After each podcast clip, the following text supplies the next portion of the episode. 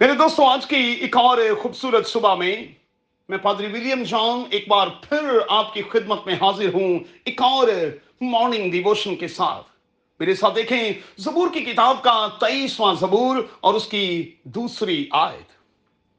آج صبح کے لیے ہمارا مضمون ہوگا leads me beside still water یاد رہے کہ جب ہم خداوند اپنے خدا کو اپنا چوپان مان لیتے ہیں، تو پھر ہم ایک ایسی سٹیج پر ہوتے ہیں جہاں ہم یہ کہہ رہے ہوتے ہیں کہ مجھے کمی نہ ہوگی۔ ہم کمفرٹیبل رہیں گے اور پھر پیسفل بھی۔ اگر میں اور آپ چاہتے ہیں کہ ڈے بائی ڈے ہم کمفرٹیبل بھی رہیں اور پیسفل بھی رہیں، تو پھر ہمیں خداون کو اپنا چوپان ماننا ہوگا۔ یاد رہے۔ خداون یسو المسیح ہی اصل میں راہ اور حق اور زندگی ہے۔ اور جب ہم اس راہ پر چلیں گے، تو میں آپ کو یقین دلاتا ہوں کہ کسی طرح کی کوئی کمی نہیں ہوگی۔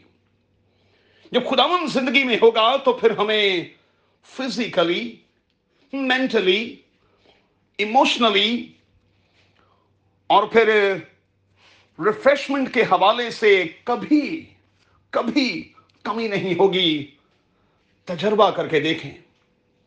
مزید دیکھیے گا، یہ سایہ کی کتاب، اس کا آٹھواں باب اور اس کی چھٹی آیت، چھبیسواں باب اور اس کی پہلی تین آیات۔ پہلے دوستو، ہمیں اسی کوشش میں رہنا ہے کہ ہم خداون کے ہاتھ کے نیچے رہیں۔ یہی مجھے اور آپ کو راحت اور پناہ ملے گی۔ اور آپ خود کو پورے طور پر محفوظ تصور کرتے رہیں گے۔ نو ڈاؤٹ کی زندگی میں کئی بار ڈرائی اور پھر راکی ماؤنٹینس جو ہیں ایریاز جو ہیں، ہمیں ان کا سامنا کرنا پڑتا ہے، لیکن یاد رکھیں، جب آپ خداون میں ہیں تو آپ کو کمی نہیں ہوگی، سب ملے گا۔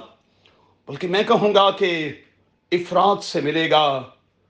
فقط ایک ہی کام کرنا ہوگا، اور وہ کام کیا ہے؟ خداون کو اپنا چوپان مان لیں۔ کیا میں اور آپ اس کے لیے تیار ہیں؟ قادر خدا، آپ کو بڑی برکت دے اور آپ کی ساری ضرورتوں کو پورا کرتا رہے۔